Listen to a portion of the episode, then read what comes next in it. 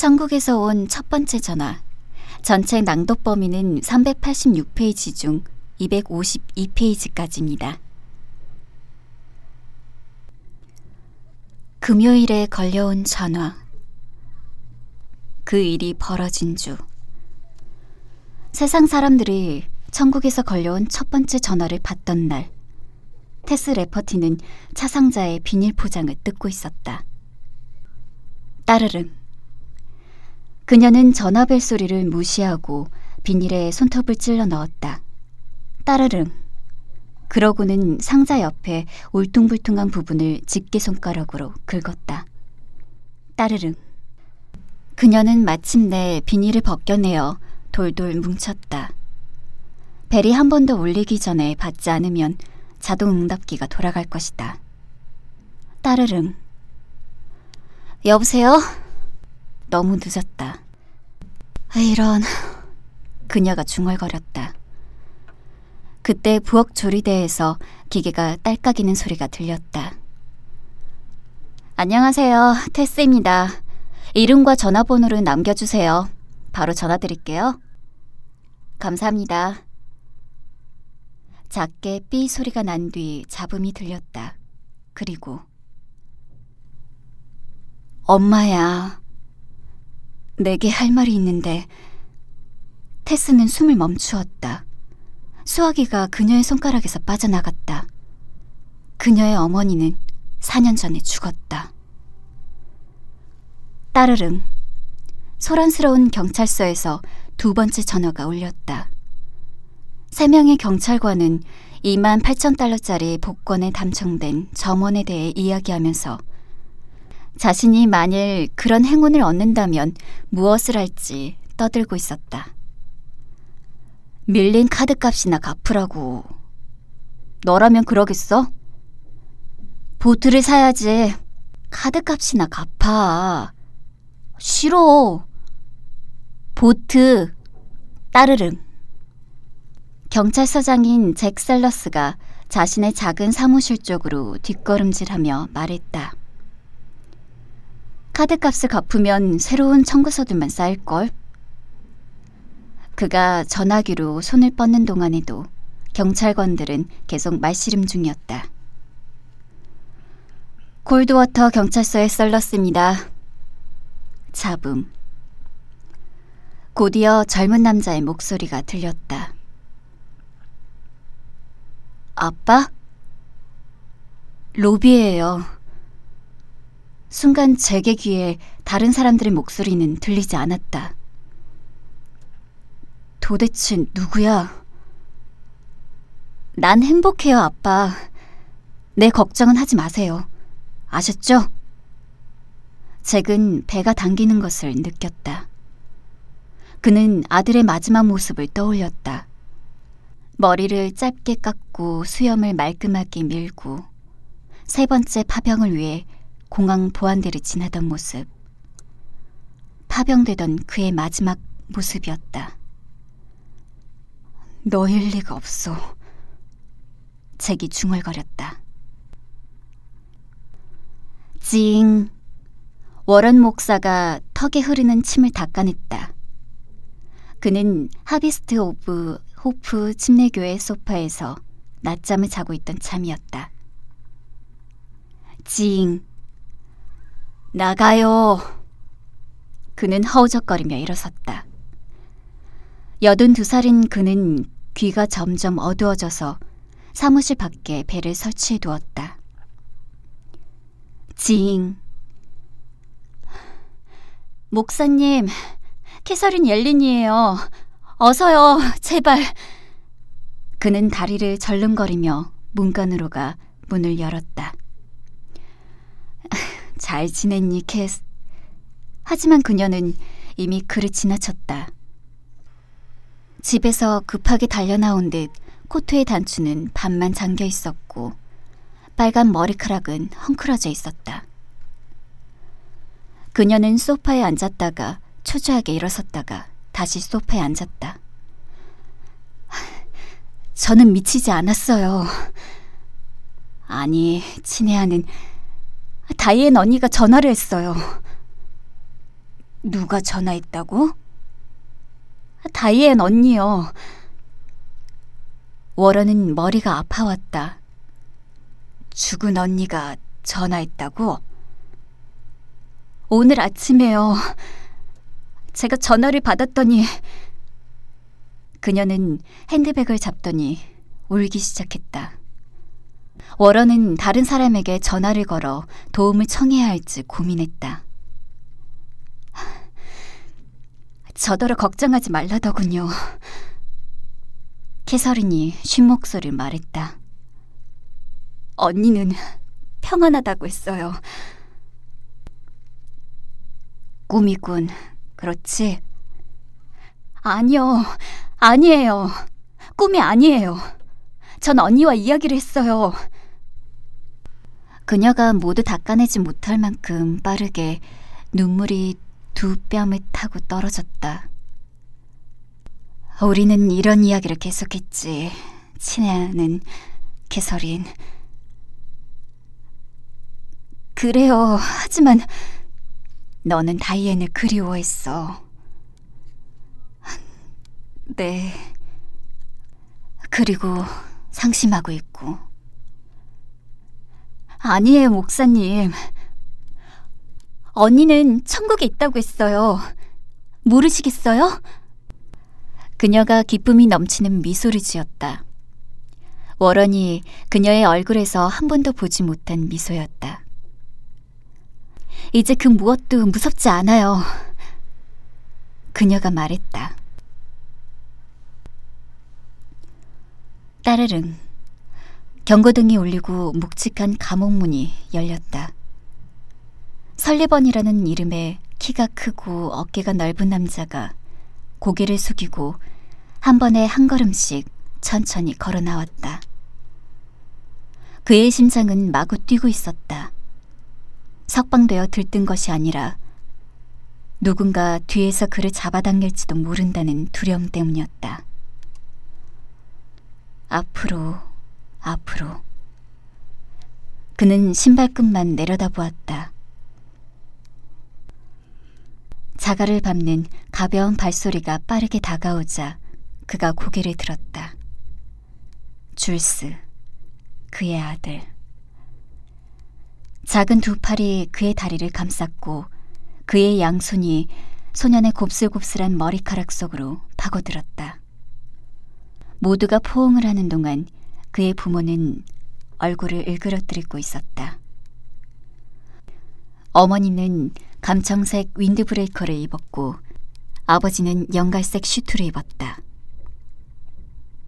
잿빛의 추운 날씨였고 비가 내린 거리는 번들거렸다.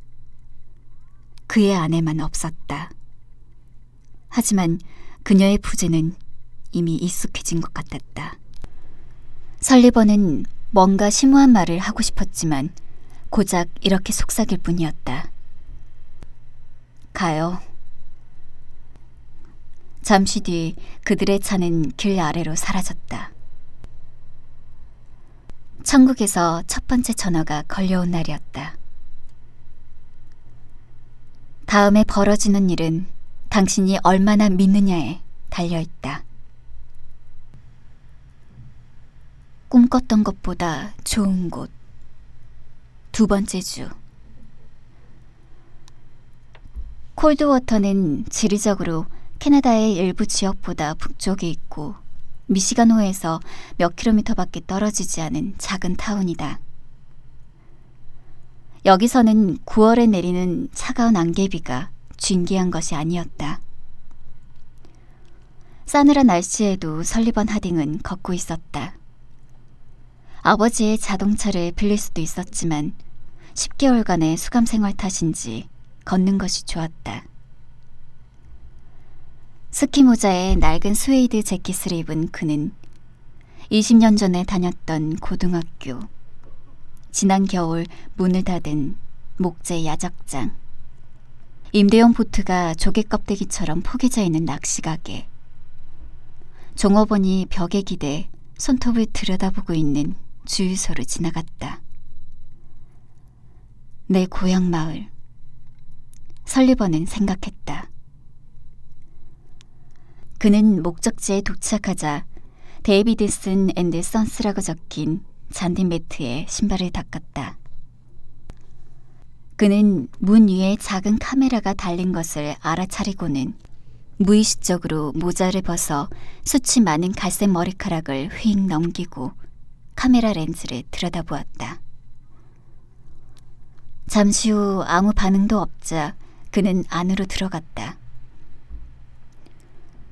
장례식장에 온기에 질식할 것만 같았다. 벽은 진한 색깔의 오크로 덧대어져 있고 의자가 없는 책상에 방명록이 펼쳐져 있었다. 도와드릴까요? 관리자가 두 손을 마주잡고 서 있었다. 짙은 눈썹과 수치 적은 밀집 색깔의 머리카락에 키가 크고 뼈대가 가는 창백한 남자였다. 60대 후반으로 보였다. 호러스 벨핀입니다. 그가 말했다. 설리 하딩입니다. 아, 네. 감옥에 있느라 아내의 장례식에 참석하지 못하셨죠. 설리가 생각했다. 설리는 머릿속으로 상대가 다 하지 못한 말을 떠올리면서 내뱉어지지 않은 단어들이 내뱉어진 단어들보다 더 많은 의미를 담는다고 생각했다. 지젤이 아내였습니다. 유감입니다. 고맙습니다. 아름다운 장례식이었습니다. 가족에게 이야기를 들으셨겠지요. 내가 가족입니다. 아, 물론이죠. 그들은 침묵 속에 서 있었다. 유골은요? 설리가 말했다. 안치소에 있죠. 열쇠를 가져오겠습니다. 그는 사무실로 갔다. 설리는 테이블에서 팸플릿을 집어들었다. 팸플릿을 펼치자 이런 문장이 나왔다. 화장된 유해는 바다에 뿌리거나 헬륨 풍선에 담거나 비행기에서 날리거나 설리는 팸플릿을 제자리에 던져두었다. 비행기에서 날리거나 신도 그렇게 잔인하진 않을 것이다. 20분 후 설리는 아내의 재가 담긴 천사 모양의 유골함을 들고 그 건물에서 나왔다. 그는 한 손으로 유골함을 들려고 했지만 너무 성의 없게 느껴졌다. 그래서 두 손으로 유골함을 감싸 안으려고 했지만 재물을 바치는 것처럼 느껴졌다. 마침내 그는 아이가 책가방을 안듯 유골함을 두 팔로 껴안고 발꿈치로 빗물을 튀기며 콜드워터 거리를 800m쯤 걸었다. 그는 우체국 앞에 벤치에 요그람을 조심스럽게 내려놓고 앉았다. 비가 그쳤다. 교회 종이 멀리서 울렸다. 설리는 눈을 감고 지젤이 그를 팔꿈치로 쿡 찌르는 것을 상상했다. 그녀의 청록색 눈, 감초같이 검은 머리카락, 가느다란 몸. 설리에게 기대던 좁은 어깨는 나를 지켜줘요 라고 속삭이는 것 같았다. 그는 결국 그녀를 지키지 못했다. 그 사실은 결코 바뀌지 않을 것이다. 그는 한동안 벤치에 앉아 있었다. 마치 쓰러진 남자와 자기로 빚은 천사가 함께 버스를 기다리는 것처럼. 소식은 전화로 전해진다. 아기의 탄생, 커플의 약혼, 늦은 밤 고속도로에서 벌어진 비극적인 사건. 좋든 나쁘든 인간의 여정에서 중요한 사건은 대부분 따르릉 소리로 전절을 드러낸다. 테스는 이제 부엌 바닥에 앉아 다시 그 소리가 울리기를 기다렸다. 지난 2주 동안 그녀의 전화기는 가장 충격적인 소식을 전해주었다. 그녀의 어머니가 어딘가에 어떻게든 존재하고 있었다. 그녀는 백 번째로 최근 대화를 되새겼다.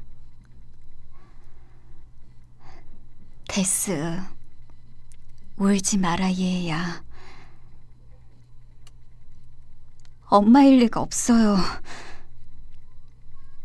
나는 여기 잘 있단다.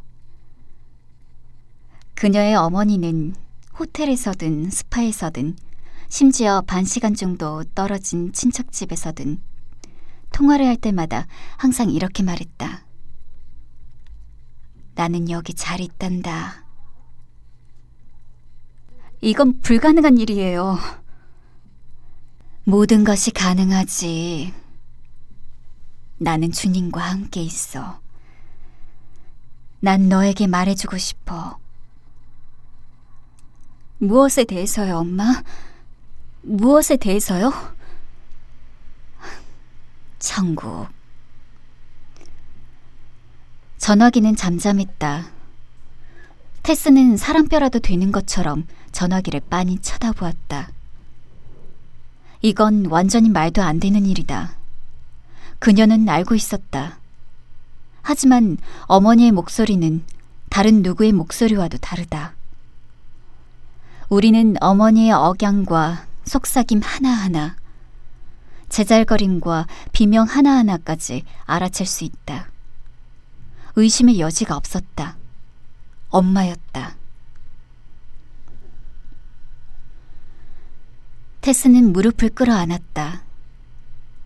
처음 전화가 오고 난 뒤 그녀는 크래커와 시리얼과 삶은 달걀을 먹으며 집 안에만 있었다.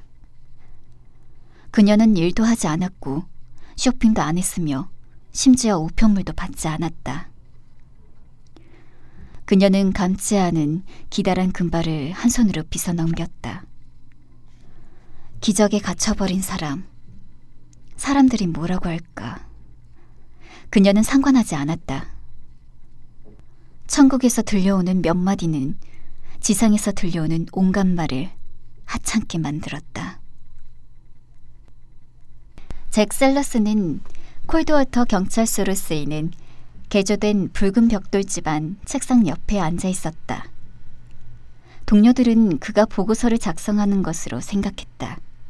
하지만 그도 전화를 기다리고 있었다.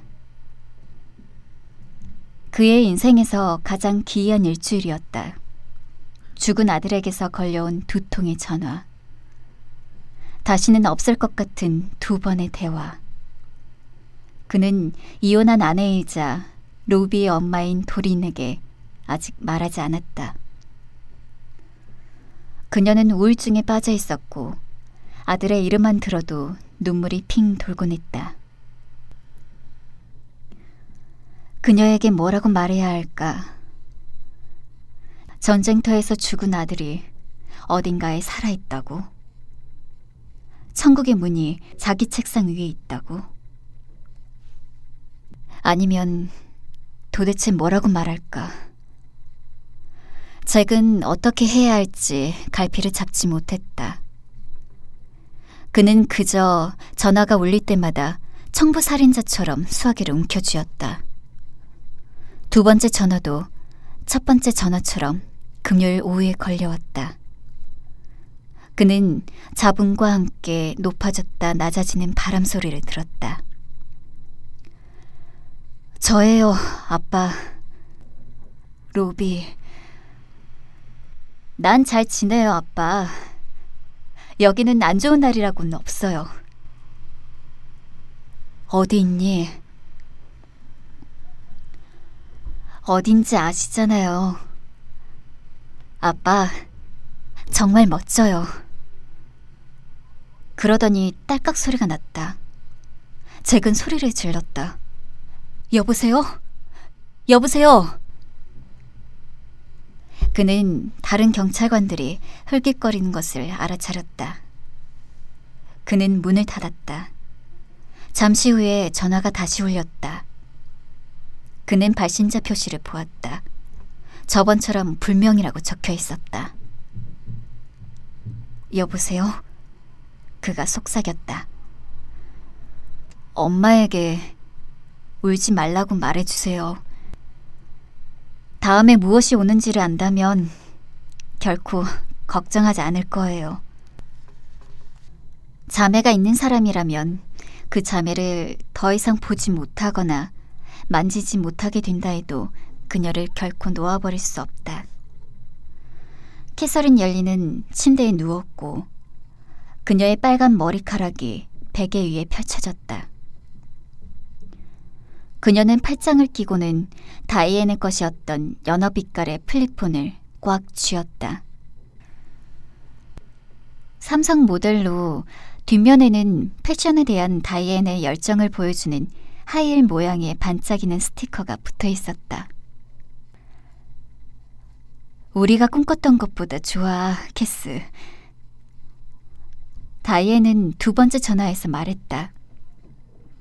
이 전화도 첫 번째 전화처럼 그리고 콜드워터에 걸려온 다른 기이한 전화들처럼 금요일에 걸려왔다.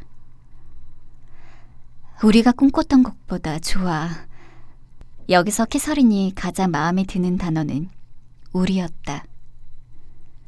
옐린 자매는 작은 타운에 사는 여느 자매들처럼 특별한 유대 관계가 있었다. 두 살 많은 다이애는 날마다 캐서린을 학교까지 데려다 주었고, 캐서린보다 먼저 브라우니 당과 걸스카우트를 거쳐갔으며, 캐서린이 멜빵을 하면 자신은 멜빵을 벗었고, 고등학교 댄스 파티에서 캐서린이 함께 춤출 누군가를 구할 때까지 자신도 춤을 추지 않았다. 자매는 다리가 길고 어깨가 튼튼해서 여름에는 호수에서 1.5km쯤 수영을 했다. 둘 다 인근의 전문대학에 다녔다. 부모님이 돌아가셨을 때는 함께 울었다. 다이앤이 결혼할 때 캐서린은 들러리가 되었고 6월이 세 번 지나간 뒤에 다이앤이 캐서린의 들러리가 되었다. 둘은 두 아이를 두었다. 다이앤은 딸들, 캐서린은 아들들. 그들의 집은 1.5km쯤 떨어져 있었다. 심지어 그들 둘은 이혼도 1년 안에 했다. 그들은 건강 상태만 달랐다. 다이앤은 편두통, 불규칙한 심장 박동, 고혈압, 갑작스러운 동맥류에 시달렸고 46살이라는 젊은 나이에 사망했다. 반면 캐서린은 평생 한 번도 아프지 않았다는 평판을 듣곤 했다. 그래서 그녀는 몇 년 동안 죄책감에 시달렸다. 하지만 이제는 이해했다. 다이앤. 상냥하고 연약한 다이앤은 이유가 있어서 부름을 받은 것이었다. 그녀는 그런 영원히 믿음 있는 자들을 기다린다는 것을 보여주기 위해 주님에게 선택되었다. 우리가 꿈꿨던 것보다 좋아, 캐스. 캐서린은 미소를 지었다. 우리. 가슴에 품은 분홍색 플리폰을 통해 그녀가 결코 놓지 못했던 언니를 다시 찾아냈다. 그리고 그녀는 그 일에 대해 침묵하지 않을 것이다.